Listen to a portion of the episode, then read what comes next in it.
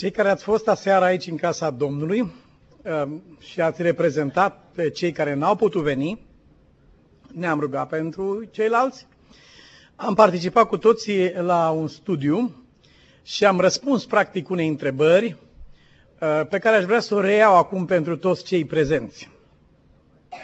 Nu știu dacă uh, vi s-a întâmplat în viață de multe ori, dar uneori ca să treci din ceea ce uh, povestești direct în realitate, des, uh, într-o realitate legată de ceea ce povestești, parcă este, uh, uh, este o experiență cutremurătoare pentru un om.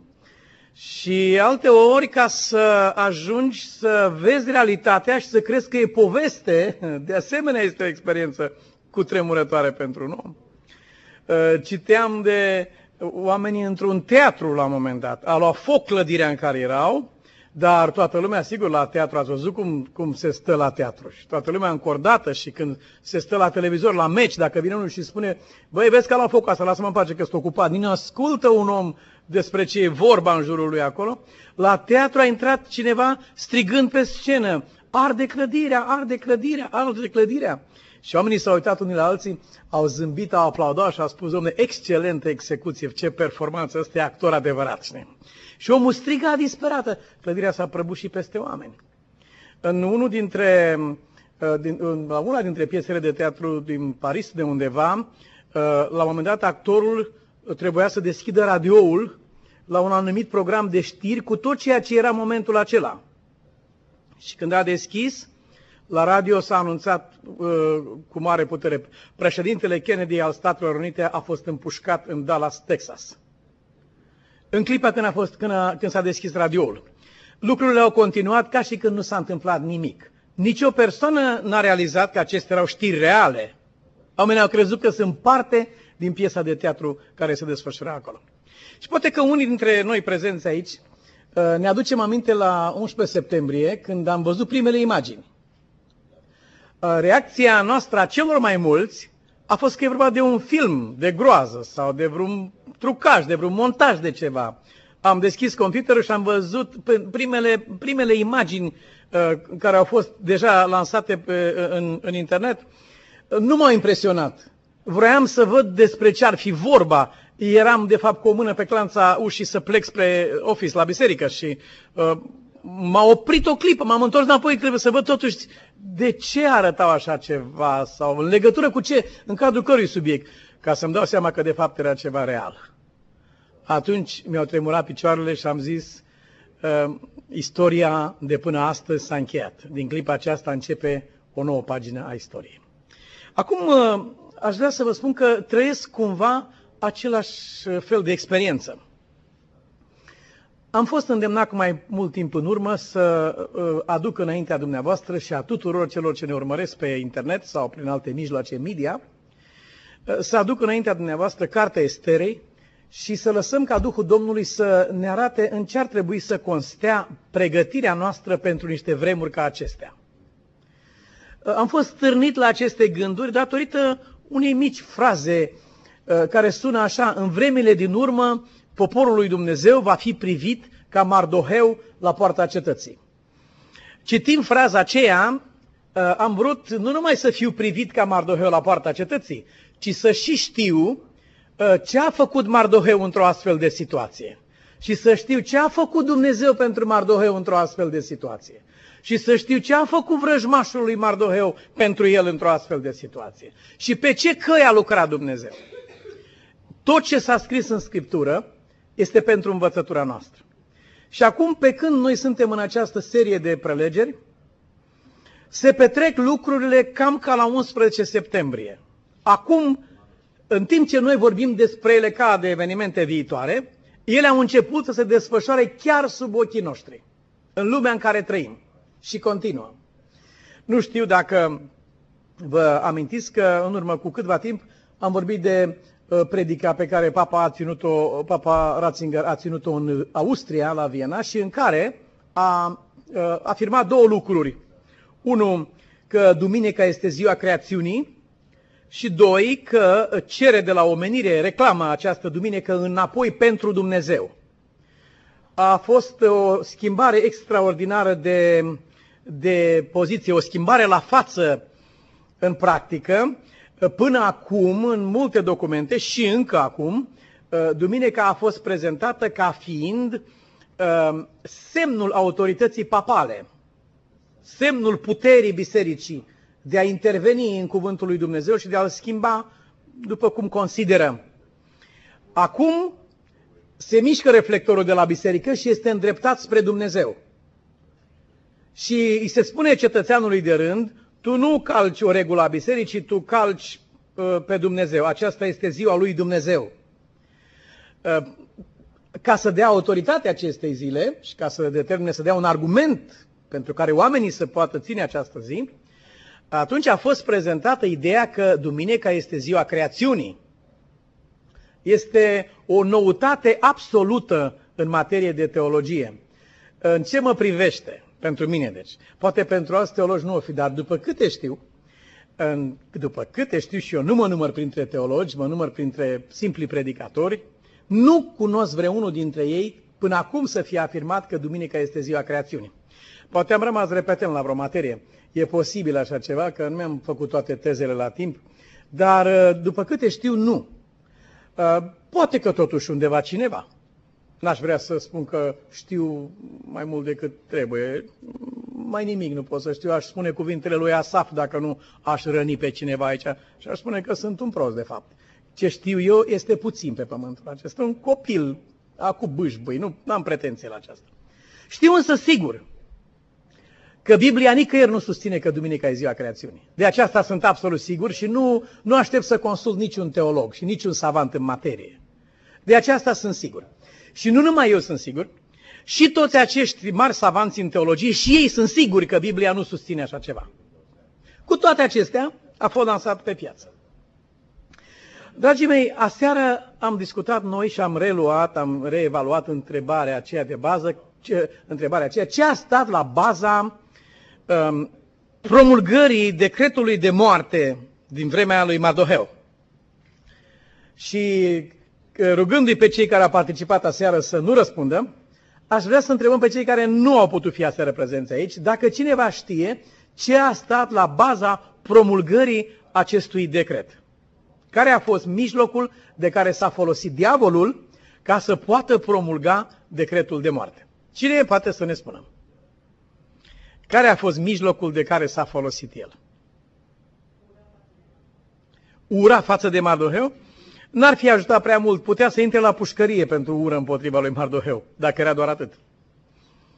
Altceva, cine mai este, cine poate să ne ajute? Ce a stat la bază? Ă, planul acesta a fost să distrugă poporul lui Dumnezeu. Întrebarea este, de ce mijloc s-a folosit satana ca să poată să lanseze acest proiect?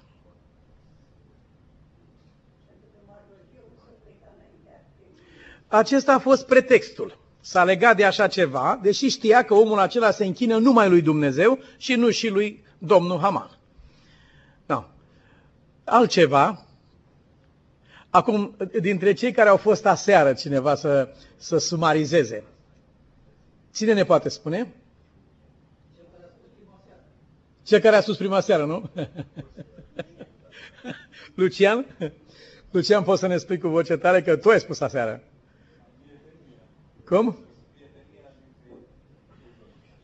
Bun, ați auzit răspunsul lui Lucian? Uh, el a spus prietenia dintre, uh, dintre Ahasveros și Haman. Dar vreau să vă întreb, uh, este corect acest răspuns? Prietenia dintre Ahasveros și Haman? Aha, uite cineva se apropie. Zice, falsa prietenie. Ei, să știți că nu a fost falsă. Uh, cel puțin în cel privește pe uh, uh, Ahasveros către Haman, el a fost sincer în prietenia aceasta. Și a dovedit-o, și a dovedit sinceritatea prin faptul că i-a oferit cele mai înalte poziții în guvernare. Uh, chiar l-a ridicat la putere deasupra tuturor ministrilor, deasupra chiar a împăratului, pentru că el ajunsese să gândească pentru împărat. Din partea lui Ahasveros către el a fost sinceră. Invers de la Haman la el, nu. Sunt uh, dovezi în Biblie. Așadar, cum ar trebui să formulăm noi răspunsul la întrebarea aceasta? Ce a stat la baza promulgării sau care a creat condițiile ca decretul de moarte să fie promulgat. Nimic altceva decât impresia lui Ahasveros despre Haman. Falsa lui imagine pe care o avea minte despre omul acesta. Îl considera prieten. S-a întemeiat pe un mare fals acest lucru. Am ajuns aseară la concluzia că prietenul adevărat al sufletelor noastre este Domnul Isus Hristos. E un prieten care uh, scrie Scriptura, nu părăsește niciodată și în nenorocire devine ca un frate, este un prieten care ține la tine mai mult decât un frate. Așa scrie Biblia. Aceasta a fost concluzia la care am ajuns noi aseară. Dragii mei, uh, vremile în care trăim noi nu diferă cu nimic de acelea lui Mardoheu, decât că sunt mult mai periculoase. Scriptura a spus, în vremile din urmă vor fi vremuri grele. Uh, cuvântul greu însemnează aici, în contextul acela, periculos, sau mai dă sugestia de subtile, misterioase. Cea mai mare nenorocire a vremii de astăzi este uh, lucrul ascuns care se face atât în domenii politice, economice, cât și în celelalte, și chiar eclesiastice, mișcările ascunse care se fac. Nenorocirea omenirii de astăzi sunt ochii închiși ai lumii întregi și ochii închiși ai bisericii. Se vorbesc uneori lucruri aici la care nimeni nu ia seama. Dacă ai da un test imediat despre ce a fost vorba, omul nu știe. Întreb numai peste o oră mai târziu, din nou nu se știe. Uh, într-o împrejurare la biserică uh, făceam anunțurile și am spus, după masă la ora cu tare ne întâlnim, da? Da, au spus oamenii, am continuat cu următorul anunț, m-am întors imediat înapoi și am spus, la ce oră ne întâlnim după masă? Uh, la, la, la ce oră a fi zis? La ce oră a zis? Dar oamenii au zis da. Ei au zis da, decât că n-au reținut la ce oră ne întâlnim, dar ei au zis da. Și la multe se petrece la fel. În prelegerea precedentă am descoperit că singura condiție de care are nevoie satana pentru a-și împlini planul lui este ca oamenii de bine, cum am spus, să nu facă nimic. Atât. Lui nu-i trebuie să facă cineva rele. Are grijă de asta. Lui trebuie ca oamenii de bine să nu facă nimic. Uh, frații mei, capitolul 3 al cărții se deschide, ridicarea la puterea lui Haman, se deschide după atentatul la viața lui Ahasveros. Și unii cercetători își pun întrebări dacă nu cumva Ahasveros a fost parte a acestui atentat. Nu Ahasveros, uh, Ahasveros, împăratul. Dacă nu, uh, uh, uh, Haman, pardon. La, la viața lui Ahasveros, deci atentatul la viața, uite, cineva e treaz aici, ați observat? A, a sesizat treaba aceasta, dar ceilalți nu v-a supărat când am zis treaba asta. Ați stat din cap și ați zis că așa este. Ahasveros era parte la atentatul împotriva lui Ahasveros. Nu știu de ce, la prânz e un pic de, de moleșeală așa, de vecină cu somn. Când simțiți de voia, putem să cântăm o cântare dacă, dacă trebuie. Um, care cântare să cântăm? Fi deci liniștită înaintea lui, da, să nu ne ia somnul după ce cântăm cântarea aceasta. Nu știu cum au ajuns cuvintele cântării ăștia, fi deci liniștită, pe o cântare care la origine este On, Onward Marching Soldiers. Este o cântare de marș, dar în românește s-a pus cuvinte fi liniștită. Este o conexie foarte interesantă.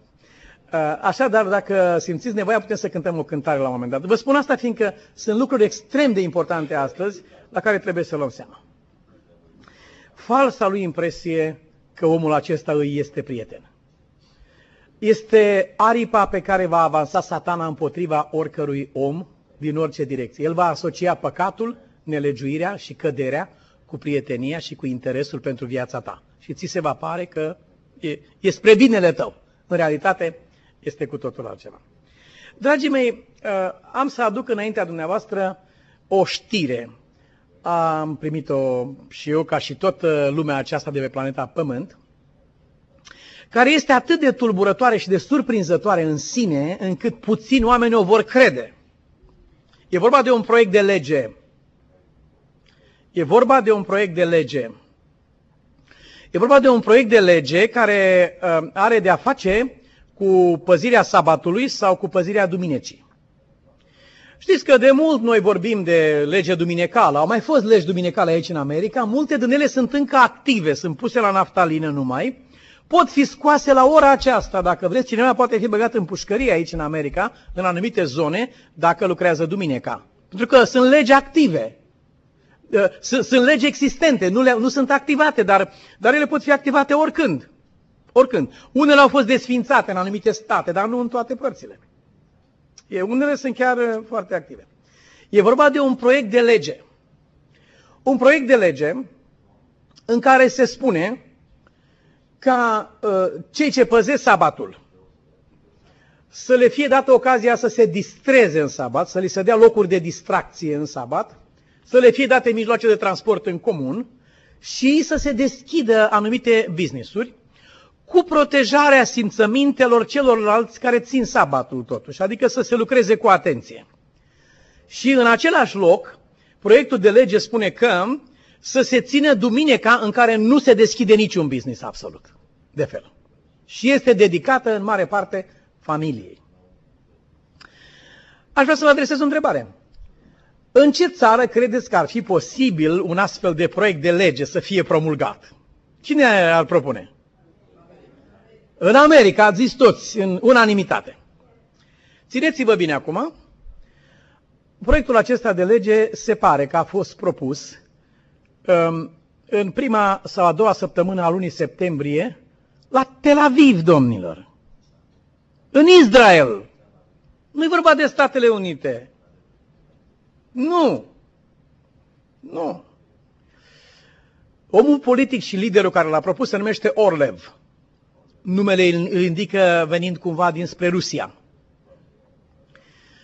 Proiectul acesta de lege cu tremurător, despre care vă vorbesc, are semnificație nu numai în sine, ci are semnificație extraordinară prin locul în care este lansat. Dacă acest lucru se făcea în uh, Monte Carlo, nu era nicio problemă. Sau în Las Vegas. N-ar fi fost ceva, vreo problemă. Dar el este lansat în chiar inima uh, lumii păzitoare a sabatului, într-o țară a cărei zi națională de odihnă este sabatul, în Israel. Acolo e lansat acest proiect. Nu se lucrează de acum la el, se lucrează de mult. Societatea a fost de mult influențată pe diverse căi. Dar acum când a fost luat un, când s-a făcut un sondaj, s-a constatat că mult peste jumătate din cetățenii țării sunt de acord cu așa ceva. Sunt de acord cu așa ceva. Și uh, se spune între altele, proiectul este susținut de 56% dintre, din populația Israelului. Uh, legislația care se propune face duminica zi de odihnă și aceeași legislație permite transportul public și distracțiile să fie deschise în sabat. Uh, sunt două acțiuni concrete, vă rog uh, urmăriți cu atenție. Două acțiuni concrete.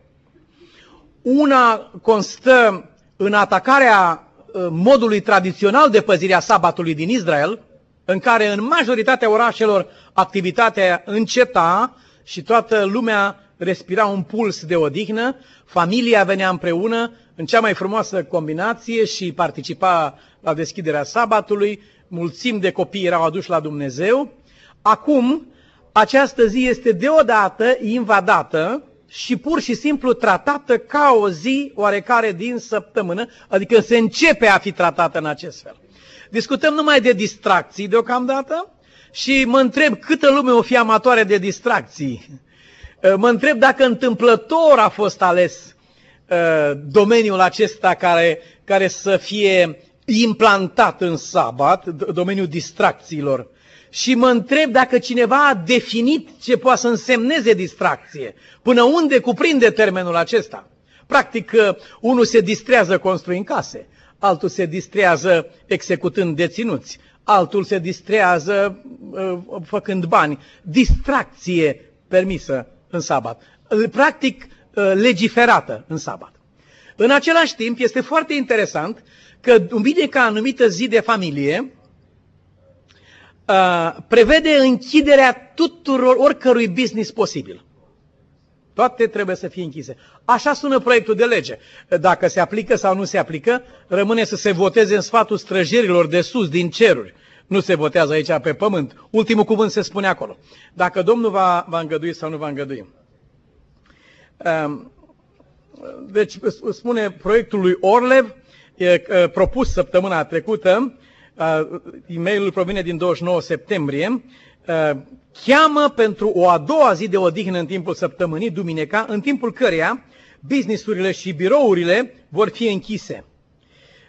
Aceasta va, da, va permite familiilor care observă sabatul să petreacă mai mult timp împreună. Este culmea absurdului. Cei care țin sabatul niciodată nu petrec timp mai mult împreună decât în sabat. Ei sunt cu toată familia, uitați-vă ce, ce fac. Deci este, e culmea absurdului ca tocmai aici să fie... Însă așa se fac treburile acestea politice mari din lume. Se fac prin literalmente niște manifestări absurde care pot fi acceptate în final prin spălarea creierului oamenilor. Oamenii acceptă să vadă ceea ce nu văd, să creadă ceea ce nu cred și să considere ca real ceva care... Da. Cele două mari grupări s-au unit împreună în Israel ca să susțină proiectul acesta și aceștia, deși nu au vederi, ei sunt divergenți în vederile lor, când a fost vorba de impunerea legislației cu privire la sabat și duminică, acești inamici politici de altfel au venit împreună s-au asociat și au reușit să strângă 64% din populația uh, din sectorul public. Au, și-au unit forțele împreună și au strâns 64% dintre acestea. Uh, cel care propune legislația aceasta, proiectul de lege, spune că a formulat acest proiect de lege cu ajutorul unora dintre cei mai însemnați uh, rabini sioniști din Israel. Cu ajutorul lor a fost formulat acest proiect de lege. Uh, dragii mei, aș vrea să uh, avem, uh, să fie mai scurtă informarea aceasta, pentru că nu aceasta este Evanghelia pe care vreau să o spun astăzi. Aici nu este nicio Evanghelie. Aș dori să ne îndreptăm atenția. Am citit cam 100, peste 100 de mici articole care au fost ca răspuns și ca reacție la acest lucru. Le-am citit toate și am selectat pentru dumneavoastră și pentru noi toți, cu ajutorul Domnului, câteva dintre ele, cred că vreo 30, am selectat care sunt semnificative și care arată ce simte poporul și lumea și cei care sunt în, în uh, direct obiectiv al acestui proiect de lege. Uh, cineva scrie, zice, Israelul îmbrățișează ziua de odihnă a creștinătății. Așa scrie cei mai mulți care au scris în, uh, în acest uh, loc pentru comentariu au fost evrei. Evrei din lumea întreagă și-au exprimat părerile. Și creștini au scris, și frații adventiști de ziua șaptea. Și creștini păzitori ai sabatului. Sunt biserici baptiste de ziua șaptea în, în lume, sunt biserici pentecostale de ziua șaptea, sunt de, de, care păstrează sabatul, sunt o mulțime de, de alte biserici. Omul acesta scrie că uh, uh, ziua de închinare creștină și antisemitică uh, este impusă astăzi pentru că Israelul devine tot mai mult creștinat. Am discutat cu un prieten um, uh, mesianic care a trăit la, în California. Am fost foarte apropiați prieteni și dânsul m-a preferat să conduc serviciul de mormântare. A lăsat scris în testamentul lui să fiu cel care voi conduce funeralul lui. Uh, au participat și rabinii evrei acolo, dar au stat într-o cameră separată. N-au intrat cu goim, cum eram noi. Noi eram goim, neamuri, și ei au stat într-o cameră separată, dar au deschis o ferestruică și au ascultat prezentarea. Și mie, eu mă bucur și dacă ascultă prin ferestruică cineva. A fost uh, foarte bine, m-am bucurat pentru lucrul acesta. Dar acest frate mi-a spus că dacă mesianicii vor crește în ritmul în care cresc astăzi în lumea evreiască, într-un timp nu prea îndepărtat, Parlamentul uh, iudeu sau evreu va fi dominat de mesianici. Și mesianicii sunt creștini, prin mărturisire. Acum, uh, chiar gânditori seculari, aduce cineva un argument, zice, au spus că nu atât de mult iudeii au ținut sabatul, cât sabatul i-a ținut pe iudei. Adică vrea să spună că identitatea acestui popor e legată de sabat. Și zice, cum puteți gândi să vă atingeți de așa ceva fără să ruinați identitatea acestui popor? Dar, frați iubiți, lucrurile nu sunt așa cum se arată la suprafață. Nu este neapărat religioasă această problemă. Când uh, un om are pistolul pus la tâmplă, atunci va lua o hotărâre sau alta. El rămâne totuși să facă o alegere. Nu știu dacă ați sesizat că nu de multă vreme uh, Iranul a anunțat că și-a încheiat pregătirile nucleare și atomice. Președintele Iranului a spus că foarte curând va avea la îndemâna lui forță suficientă să șteargă Israelul de pe fața pământului. A declarat public peste tot. Recent președintele Iranului a fost la Națiunile Unite și am rămas uimit cu câtă sfidare a putut să vorbească. Națiunile lumii, toată Europa și America și toți strigă la ei opriți producerea de bombă nucleare, opriți producerea de bombă atomică, la care el a sfidat întreaga planetă Pământ și a spus aceasta e o problemă încheiată, a spus săptămâna trecută. Nu se discută în domeniul acesta. Adică deja de aici, de unde este acum, nu mai are nevoie să mai facă nimic. Ce a avut de făcut, a făcut. Probabil că o astfel de mișcare și cunoștința acestor conducători pe care noi nu o avem, noi nu știm cine, ce arme împotriva cui are sau ce amenințări sunt la mijloc, dar sub astfel de condiții este impusă o astfel de lege. Probabil că forțe politice și religioase din lume se folosesc de actuala conjunctură politică și militară din lume ca să poată să-și impună agenda lor, pe care de multă vreme probabil că așteptau să discută publicul și spune ă, nu e bine să impunem asupra la toată lumea vederile noastre religioase și le spune izraeliților, luați mâinile de pe sabat, lăsați toată lumea liberă, unii vreau, vor să țină, unii nu vor să țină.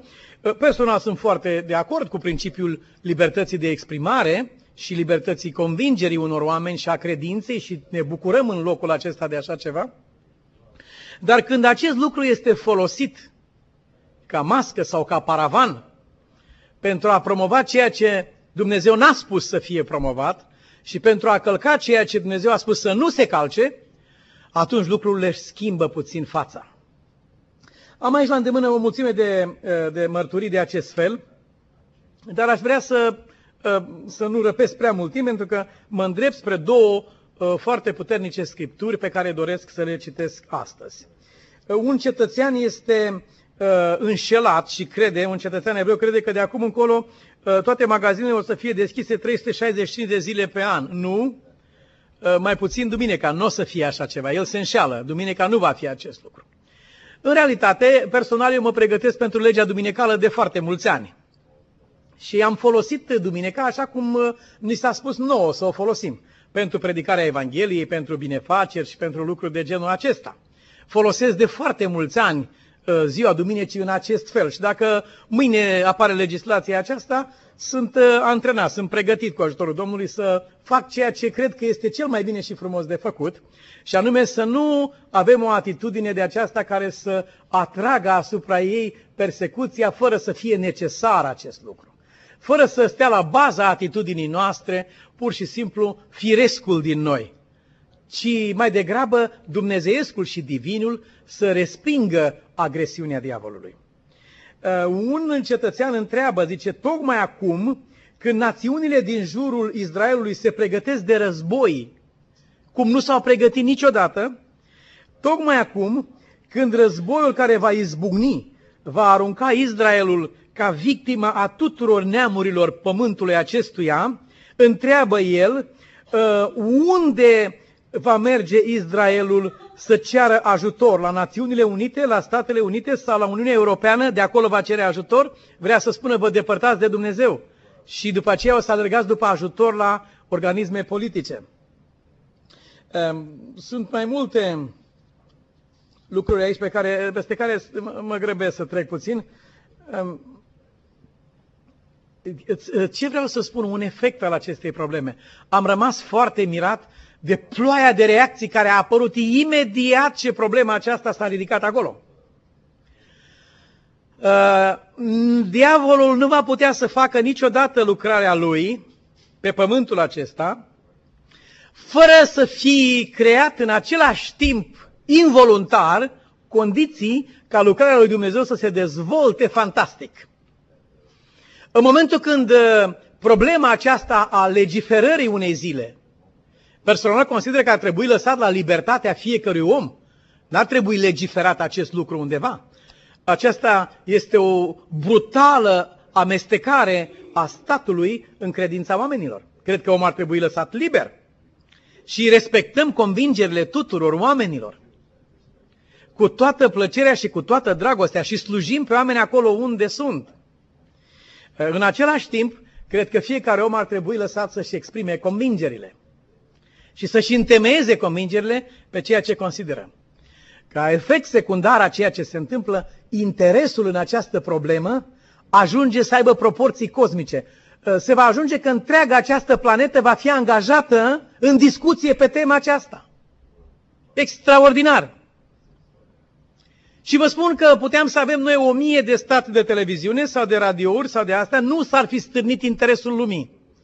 Așa cum se stârnește în această situație de aparentă tensiune. Omenirea va deschide ochii și oamenii vor, își vor pune întrebarea. Apropo, chiar așa, care e una și care e alta? ce e aceasta și ce e cealaltă. Oamenii vor cerceta istoria, vor cerceta Biblia, cum nu s-a mai pomenit. Ca efect secundar a ceea ce se întâmplă. Cineva a zis că satana e cumva salahorul lui Dumnezeu. Adică prin ceea ce face, pur și simplu, face să se deschidă front pentru lucrarea Domnului. Și se deschide automat. Și în mod natural. Oriunde a izbucnit o persecuție, aceasta a capturat, care e lucrarea diavolului, a capturat imediat atenția lumii întregi în jurul acelor oameni și asupra crezului lor. Mă uitam aici când au fost împușcate fetițele Amish.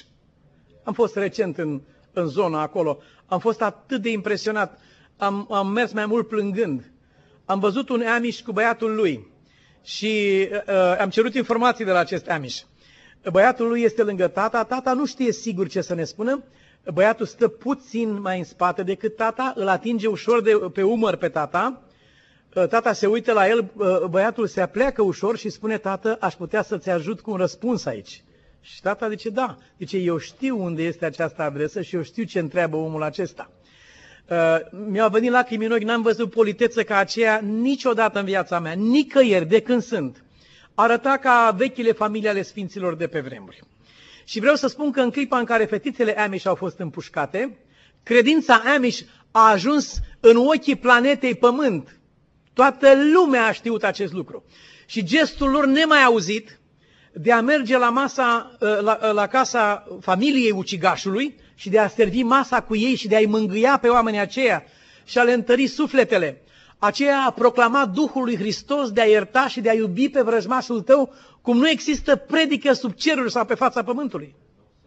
Scumpii mei, nu teoria va promova Evanghelia, dacă e sâmbătă și dacă e duminica, ci spiritul în care noi vom răspunde acestei extraordinare provocări care ne este adresată.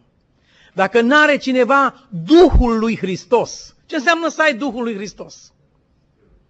Dacă n-are cineva Duhul lui Hristos, nu e al lui, indiferent ce adevăruri proclamă el dacă nu le proclamă cu Duhul lui Hristos. Petru spune, fiți gata oricând să dați socoteală de nădejdea care este în voi, dar, cum zice acolo? Cu blândețe și teamă. Mulțumesc de răspuns. Aceasta este cheia. Răspundeți așa cum a răspuns Isus. Purtați-vă cum s-a purtat Isus. Dacă nu are cineva Duhul lui Hristos, nu este al lui. Uh, acum uh, apare o altă propunere fantastică aici. Cineva uh, răspunde acestei, acestui proiect de lege spunând este bine să ținem trei zile. Trei zile să ținem. Vinerea, sâmbăta și duminica în această țară unde se întâlnesc cele trei mari credințe monoteiste, care sunt iudaismul, islamismul și creștinismul. Aceasta este cea mai, una din cele mai înalte expresii ecumenice pe care le-am auzit vreodată. Cineva propune acest lucru. Asta va fi intersecția acestor trei mari religii care intră în coliziune acum la sfârșitul vremilor în care trăim noi.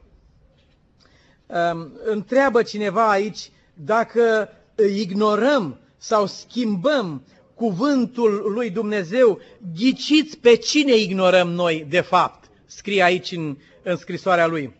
Uh, cât de mult urmează uh, să ne fie îngăduit nouă să schimbăm, să lepădăm sau să scoatem din cuvânt înainte ca să fi trecut de punctul fără întoarcere. Uh, haideți să nu uităm niciodată pe Dumnezeul părinților noștri, îndeamnă omul acesta. Păstrați sabatul, scrie el, pentru că Dumnezeu a spus acest lucru și nu omul. Și zice mai departe, de câte ori vreți să mai mergem în robie înainte ca să învățăm lecția aceasta? Întreabă uh, unul dintre cei ce era acolo.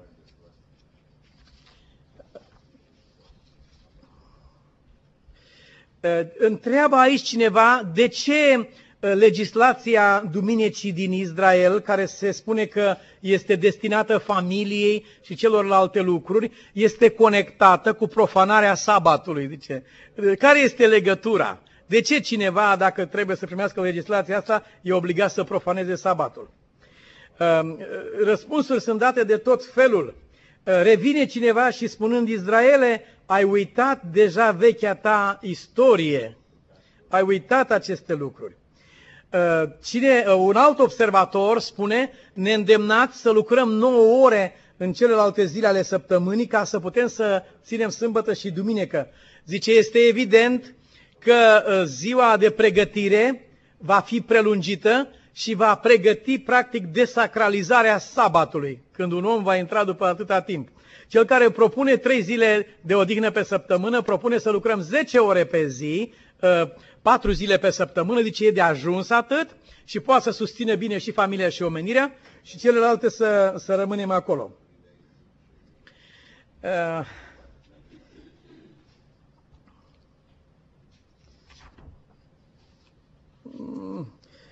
Mă, mă, mă opresc în locul acesta. Uh, sunt uh, tot felul de comentarii politice. Spune, distrugând sabatul, distrugeți cuvântul lui Dumnezeu. Uh, nu, ce, nu contează ce dorește publicul iudeu din Israel. Ei se îndepărtează tot mai mult de acest cuvânt. Acestea, spune el, uh, este un evreu, sunt semnele care preced venirea lui Mesia. Și spune și încheie scrisoarea spunând să vină chiar acum. Ei știți că evreii așteaptă pe Isus să vină pentru întâia dată. Nu se gândesc la a doua venire a Domnului Hristos, așteaptă pentru prima dată. Deci singurul lucru pe care îl învățăm din istorie este că nu învățăm nimic din istorie. Asta se învață sigur. Nu învățăm nimic din istorie. O persoană uh, recomandă oamenilor, zice, pentru iudei creștini și păzitori ai sabatului, vă recomand cu căldură uh, cinci, uh, documentarul în cinci părți cu privire la sabat intitulat The Seventh Day, Revelations from the Lost Pages of History, uh, ziua șaptea, descoperiri din paginile pierdute ale istoriei, prezentată de actorul Hal Holbrook. Am această serie de cinci prezentări cu privire la sabat. Și cineva în altă parte recomandă cu mare încredere vă recomand uh, excelenta carte a doctorului Samuel Bachiochi intitulată De la sabat la duminică. El dovedește, studiind în Universitatea Gregoriană din Roma, uh, cum a ajuns păzirea, uh, cum a evoluat păzirea sabatului în creștinism. Uh, dragii mei, uh, sunt șocat, încheie cineva spunând, uh, m-aș fi așteptat să văd așa ceva în Statele Unite, dar niciodată în Israel. Sunteți de acord cu persoana care scrie aceste lucruri? M-aș fi așteptat să văd așa ceva în Statele Unite, dar niciodată să văd aceste lucruri în Israel. Um, situația este destul de tensionată în lume. Și ați observat că într-un organism boala nu intră peste tot deodată intră într-un singur punct inițial. Azi dimineață am rămas uimit citind că au murit aici în Statele Unite șase copii care s-au scăldat în lacuri. din cauza că au contractat o ameobă de acolo, un, un micuț bug din acesta, un, un germen mic, care pe căile nazale pătrunde în creier și le-a mâncat creierul. Șase copii au murit și doctorii spun o să se mulțească foarte mult acesta pentru că virusul se mulțește extraordinar de mult. Am rămas uimit. Știți, o boală nu intră într-un corp peste tot deodată. O molimă nu intră în tot orașul deodată. Intră într-o persoană și apoi se duce în tot orașul. O biserică nu e coruptă toată deodată. Sunt corupți câțiva oameni și de acolo boala se extinde mai departe și cuprinde noi teritorii. Frații mei, situația este extrem de încordată. Nu cred că diferă cu nimic de vremea lui Mardoheu. Sunteți de acord și prevedeți cu adevărat că poporul lui Dumnezeu în vremea din urmă o să fie ca Mardoheu la poarta cetății? Credeți acest lucru? Cam palid ați spus. Cam palid, cam palid ați spus, dar uh, altă dată o să spunem mult mai serios. Și uh, azi dimineață, într-o micuță meditație care am avut-o aici, uh, sora Moise a pus întrebarea atunci cine va rămâne în picioare totuși în această confruntare. Doresc să mergem în cartea lui Daniel și nu sunt astăzi în, în poziția să desfășor profețiile care sunt aici, dar dacă veți citi aceste capitole, capitolul 11 și 12, capitolele acestea, veți constata că este o atmosferă care seamănă cu cea a pământului nostru în care suntem noi acum, cu istoria acestei lumi. Mișcările politice și de trupe și diplomatice seamănă cu starea pământului nostru. Mi-a atras atenția câteva lucruri aici. Spune în versetul 31 din capitolul 11, va ademeni prin lingușiri pe cei ce rup legământul. Problema și pregătirea noastră trebuie să fie mai mult psihologică, foarte serios pregătirea noastră spirituală. Pentru că observați că nu cu biciul îi va constrânge sau cu rugul de foc ca altădată în evul mediu, ci îi va ademeni ușor cu lingușiri cu aprecieri, cu înălțări, cu poziții, cu răsplătiri, cu... așa îi va ademeni pe oameni. Oamenii vor fi mai mult momiți decât vor fi forțați să facă așa ceva. Uh, dar versetul 32 este fantastic de frumos. Zice, dar aceia din popor care îl vor cunoaște pe Dumnezeul lor vor rămâne tari și vor face mari sprăvi. Cine sunt aceia care vor rămâne tari și vor face mari sprăvi? Cine îmi spune? Mulțumesc de răspuns. Aceia din popor care îl vor cunoaște pe Dumnezeul lor. Aceia care îl vor cunoaște pe Domnul. Iubiți frați, dacă aceasta este cheia, dau și răspuns cu ocazia aceasta întrebării care mi-a fost adresată de dimineață, dacă aceasta este cheia a cunoașterii lui Dumnezeu, dacă numai aceia din popor care cunosc pe Dumnezeu vor rămâne în picioare, aș vrea să ne îndreptăm pentru o clipă spre istoria unui om care a făcut din cunoașterea lui Dumnezeu ținta supremă a vieții lui. Cunoașteți un om care a făcut așa ceva? Care a zis să-l cunosc? Foarte frumos. Să-l cunosc pe el să cunosc puterea învierii Lui, să cunosc părtășia suferințelor Lui și să mă fac asemenea cu moartea Lui, ca să ajung cu orice chip, dacă voi putea, la învierea din morți, spune El. Uh, aș vrea să citim și să atrag atenția la un lucru care și pe mine m-a șocat.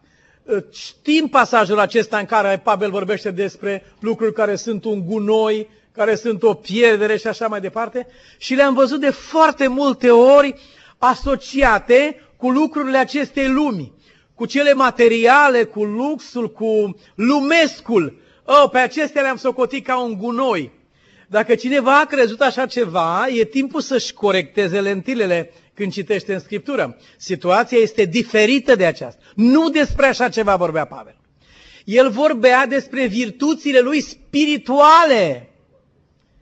Despre asta vorbea el. Uitați ce scrie aici. Uh, zice, dacă altul crede că se poate încrede în lucrurile pământești, eu și mai mult. Ce fel de lucruri?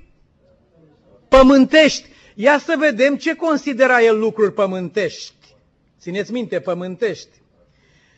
Eu sunt tăiat în prejura opta zi, sunt din neamul lui Israel, sunt din seminția lui Beniamin, sunt evreu din evrei, în ce privește legea sunt fariseu, în ce privește râvna prigonitor al bisericii, cu privire la neprihănirea pe care o dă legea fără prihană.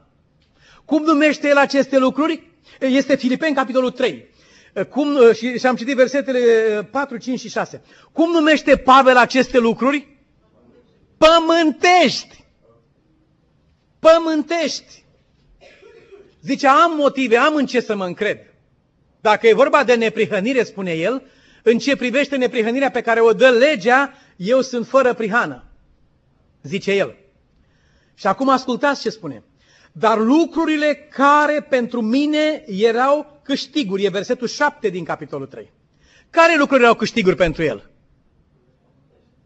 Lucrurile pământești. Care sunt aceste lucruri pământești? Cele menționate înainte. Sunt evreu din evrei, sunt fariseu, sunt prigonitor, sunt neprihănit prin lege, sunt toate astea din Beniamin din, și așa mai departe. Astea le numea lucruri pământești și spune el lucrurile care pentru mine erau câștiguri, acestea toate erau mari câștiguri, și așa era, le-am socotit ca o pierdere din pricina lui Hristos. De ce a fost omul ăsta atât de bătut în viața lui? Din ce pricină? Din pricina lui Hristos. Iudeii au răstignit pe Isus pentru că El le-a descoperit o mântuire care venea la ei prin credință și care era darul lui Dumnezeu și nu era salariul muncilor sau produsul vieții lor sau roadele umblărilor lor pe pământ, ci era harul și darul lui Dumnezeu exclusiv. Căci prin har am fost mântuiți, prin credință. Și aceasta nu vine de la voi, ci este darul lui Dumnezeu. Accentuează cu mare tărie Pavel. Ne întrebăm cine va sta în picioare? În lumina cuvântului Domnului și foarte simplu exprimat, numai aceia care s-au îmbrăcat în neprihănirea prin credința în Hristos Isus. Toți legaliștii vor curge ca gunoiul și ca mizeria pământului acesta, vor fi luați de val de ape tulburi, murdare și cărați departe. Toți aceia care de altfel, scrie Pavel în ce privește neprihănirea pe care mi-o dă legea, adică ce fac eu, sunt un om neprihănit. A scrie mai departe, am lăsat toate aceste lucruri la o parte, le-am considerat o pierdere. Ba încă și acum privesc toate aceste lucruri ca o pierdere față de prețul nespus de mare al cunoașterii lui Isus, Hristos, lui Isus, Domnul meu. Cine spunea Daniel că sunt cei care vor sta în picioare în încercarea aceasta? Cei ce cunosc pe Dumnezeu. Ai răspuns bine, ai fost atentă. Mulțumesc. Aici vorbește Pavel pentru aceste lucruri le privesc ca o pierdere față de prețul nespus de mare al cunoașterii lui Hristos Iisus, Domnul meu. Și scrie mai departe, pentru El am pierdut toate. Nu poate să piardă nimeni degeaba, vă spun. Dacă nu-L am pe El, nu pot să pierd. Numai El mă ajută pe mine să nu pierd. Nu. Pentru El, spune Pavel, am pierdut. Toate. Și le socotesc ca un gunoi ca să fiu găsit uh, și le socotesc ca un gunoi, ca să câștig pe Hristos. Nu poți să ai și gunoiul îndreptățirii de sine, al neprihănirii pe care, între ghilimele pe care ți-o dă viața, nu poți să ai și gunoiul acesta, să ai și pe Hristos. Dacă nu ești dispus să pierzi gunoiul acesta, n-ai cum să ai pe Hristos. Dacă îl ai pe Hristos cu adevărat, vei fi dispus să pierzi gunoiul acesta și vei sta în picioare. Pentru că spune Pavel, Dumnezeu are putere să-l țină în picioare, să nu cadă. El are puterea aceasta. Și scrie mai departe, pentru el am pierdut toate, le socotesc ca un gunoi ca să câștig pe Hristos și să fiu găsit în el, nu având o neprihănire a mea, pe care mi-o dă legea, ci aceea care se capătă prin credința în Hristos, neprihănirea pe care o dă Dumnezeu prin credință. Așa să fiu găsit. Dacă vei fi găsit așa, vei sta în picioare. Dumnezeu are putere să te țină în picioare. Dacă tu consideri că vei sta în picioare pentru cine ești și pentru ce faci, ai căzut deja. Ai căzut din har. Fără har nu poți să te nimeni în picioare. Prin har sunt ce sunt, spune Pavel. Să-L cunosc pe El și puterea învierii Lui și părtășia suferințelor Lui și să mă fac asemenea cu moartea Lui ca să ajung cu orice chip, dacă voi putea, la învierea din morți. Cu orice chip. În versetul 18, el spune, sunt unii care se poartă ca vrăjmași ai crucii lui Hristos. Le povesteam prietenilor de dimineață că de două ori am simțit cuțitul acesta adânc înfipt în suflet. De mai multe ori, aproape că toată viața, dacă, dacă trebuie să spun așa ceva. Dar în, în două împrejurări, parcă am simțit uh, cuțitul acesta spărgând pur și simplu. Am văzut un om înrăit după ce a ascultat o predică în care Hristos a fost înălțat. Un om înrăit dintre noi care a spus, ce Hristos, Hristos? Noi avem principiile noastre, ce tot Hristos, Hristos? Era atâta patimă în privirile acelea, era atâta cruzime și răutate. Dacă Isus era acolo, îi bătea piroane în mâini imediat. Și al doilea am văzut o tânără predicatoare, care de asemenea a ascultat ceva despre neprihănirea prin Hristos și care clocotea de mânie. A venit înaintea oamenilor, a predicat și a spus, Isus este ok, a zis ea. Dar avem nevoie de mai mult decât de Isus. Ne trebuie mai mult decât Isus. Și a enumerat câteva lucruri pe care le considera că trebuie mai mult decât Isus. Am simțit din nou acel cumplit junghi în sufletul meu. M-am dus și am vorbit cu mare grijă pe ea, cu mare amabilitate și Dumnezeu a deschis ochii să vadă că ea, de fapt, nu credea ce vorbea. Eu am întrebat-o care sunt acele lucruri care îmi trebuiesc mie lângă Isus pentru a fi mântuit. În ce nu este Isus suficient să mă mântuiască pe mine? Și domnița n-a știu să răspundă. Nu mi-a enumerat nici măcar un lucru. Inițial mi-a spus, ne trebuie cu tare, ne trebuie starea morților, ne trebuie așa, ne trebuie pe dincolo. Și am spus, care din acestea poate fi predicat în afara lui Hristos? Care din aceste teme are vreo autoritate fără Hristos în centru? Nu, n-a putut să-mi spună nimic.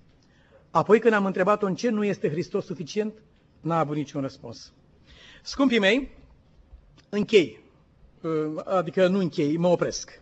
Mă opresc aici, uh, citând împreună cu voi, vă rog, deschideți Biblia, cei care aveți Biblia la îndemână, să deschidem în cartea prorocului Daniel și să revenim la aceste două extraordinare capitole. Uh, sper că pentru cercetătorii profețiilor vremile noastre aruncă o mare lumină în perioada aceasta. În această vreme, scumpii mei frați, ă, Scriptura spune ce se va întâmpla. Versetul 40 arată că la vremea sfârșitului împăratul de la miază zi se va împunge cu el. Nu, nu intrăm în explicarea acestor lucruri, sunt multe păreri contrarii, dar e vorba de conflict.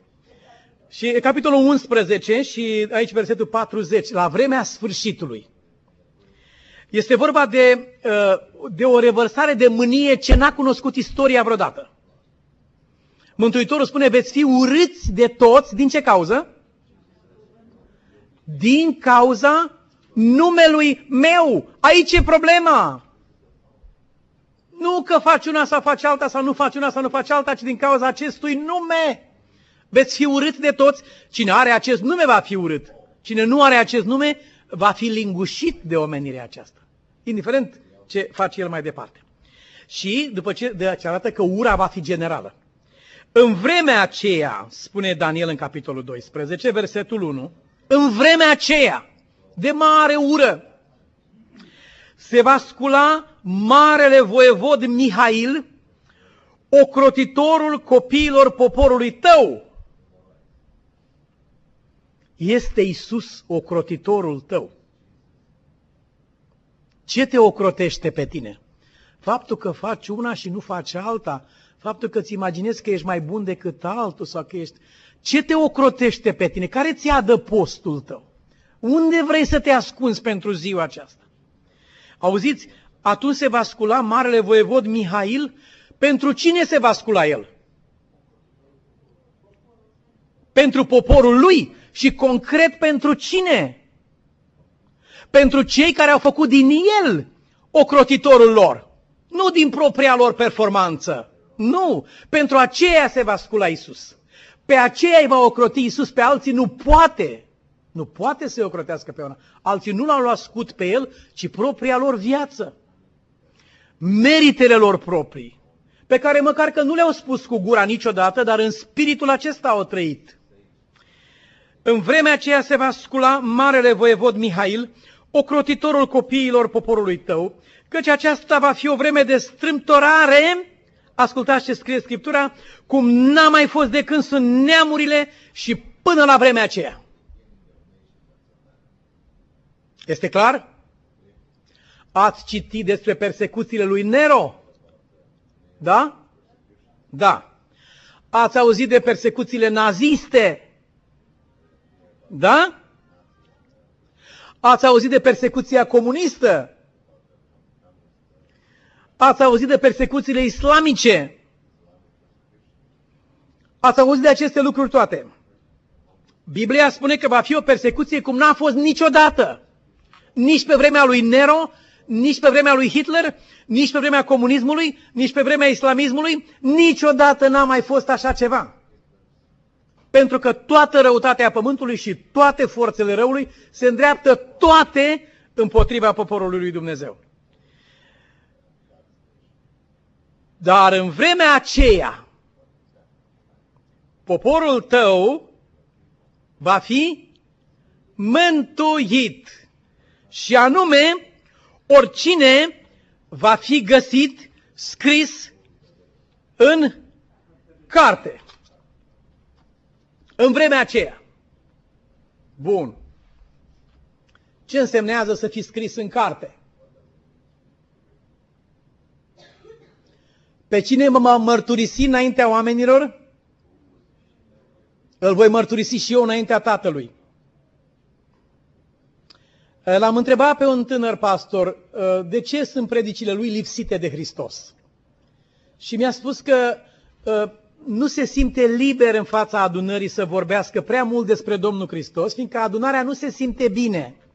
Cineva i-a zis, prea mult Hristos în cântarea aceasta. A propus o cântare, să cântăm cântarea numărul, e prea mult Hristos în această cântare și nu, nu, nu e ceva. Și l-am întrebat pe el, de ce nu predici pe Domnul Hristos? Zice, ă, adunarea nu se simte chiar bine, știi, spune așa numai cât poate să suporte. Și am zis, nu uita, pe cel ce se va rușina de mine și cu mine înaintea oamenilor, indiferent cum îi cheamă pe oamenii aceia, ce spune Scriptura? Și eu mă voi rușina de el înaintea Tatălui și înaintea îngerilor. Doamne, au zis ucenicii, și demonii ne sunt supuși. Și ei se bucurau tare, mare realizare. Uite ce s-a făcut pentru Domnul. Și Domnul a zis, nu e nicio bucurie asta. Știi care e bucuria? Bucurați-vă că numele voastre sunt scrise în cartea vieții. Dacă este așa, nu știu ce simțiți voi, dar eu când am citit veștile acestea, Așa mi-a săltat sufletul de bucurie. Mi-a venit să sar. Sunt prea fericit în suflet pentru că Mântuitorul a spus, ridicați-vă capetele în sus când se întâmplă așa ceva. Nu vă temeți de cei ce pot să ucidă trupul. N-au nicio putere aceștia mai departe de acolo. Încredeți-vă în Dumnezeu. Ridicați-vă capetele în sus pentru că se apropie nu nenorocirea voastră, ci se apropie izbăvirea voastră. Așa scrie Scriptura și mă rog lui Dumnezeu ca uh, dintre acei scriși în carte care vor fi izbăviți în vremea aceea, să fim și noi cei prezenți aici. Dumnezeu cu noi. Amin. Să ne ridicăm pentru rugăciune. Lăudat să fii Tatăl nostru și binecuvântat, pentru că în această zi am primit o mare bucurie, speranță și nădejde în inima noastră. Doamne, întuneric mare acopere pământul și negură mare popoarele. Națiuni întregi se scufundă în noaptea lumii, Tatăl nostru. Dar pentru noi și peste noi răsare Domnul și slava Lui se arată peste noi. Îți mulțumim, Doamne Iisuse, pentru felul cum ne-ai condus. Îți mulțumim pentru sângele vărsat în favoarea mântuirii noastre. Și îți mulțumim pentru darul credinței pe care l-ai pus în inima noastră, că și noi te-am putut primi ca miel al lui Dumnezeu care ridică păcatele noastre tuturor. Fă ca aceasta să fie nădejdea și speranța noastră pentru totdeauna. Ne încredințăm viața în mâinile tale. Încredințăm în mâinile tale pe toți aceia care în mod sincer te caută pe căi greșite sau străine. Întâmpine prin Duhul tău, Tatăl nostru. Izbăvește pe cei târâți la moarte. Ajută Părintele nostru ca în vremea aceasta, așa cum ai scris în cuvântul tău, poporul tău să fie mântuit și anume toți cei scriși în carte. În mâinile tale ne încredințăm, Doamne, și te rugăm ca niciun nume să nu fie șters din cartea vieții, ci mai degrabă adaugă acolo numele acelora pe care i-ai câștigat pentru slava și puterea numelui Tău. Ne închinăm și binecuvântăm numele Tatălui, al Fiului și al Sfântului Duh. Amin.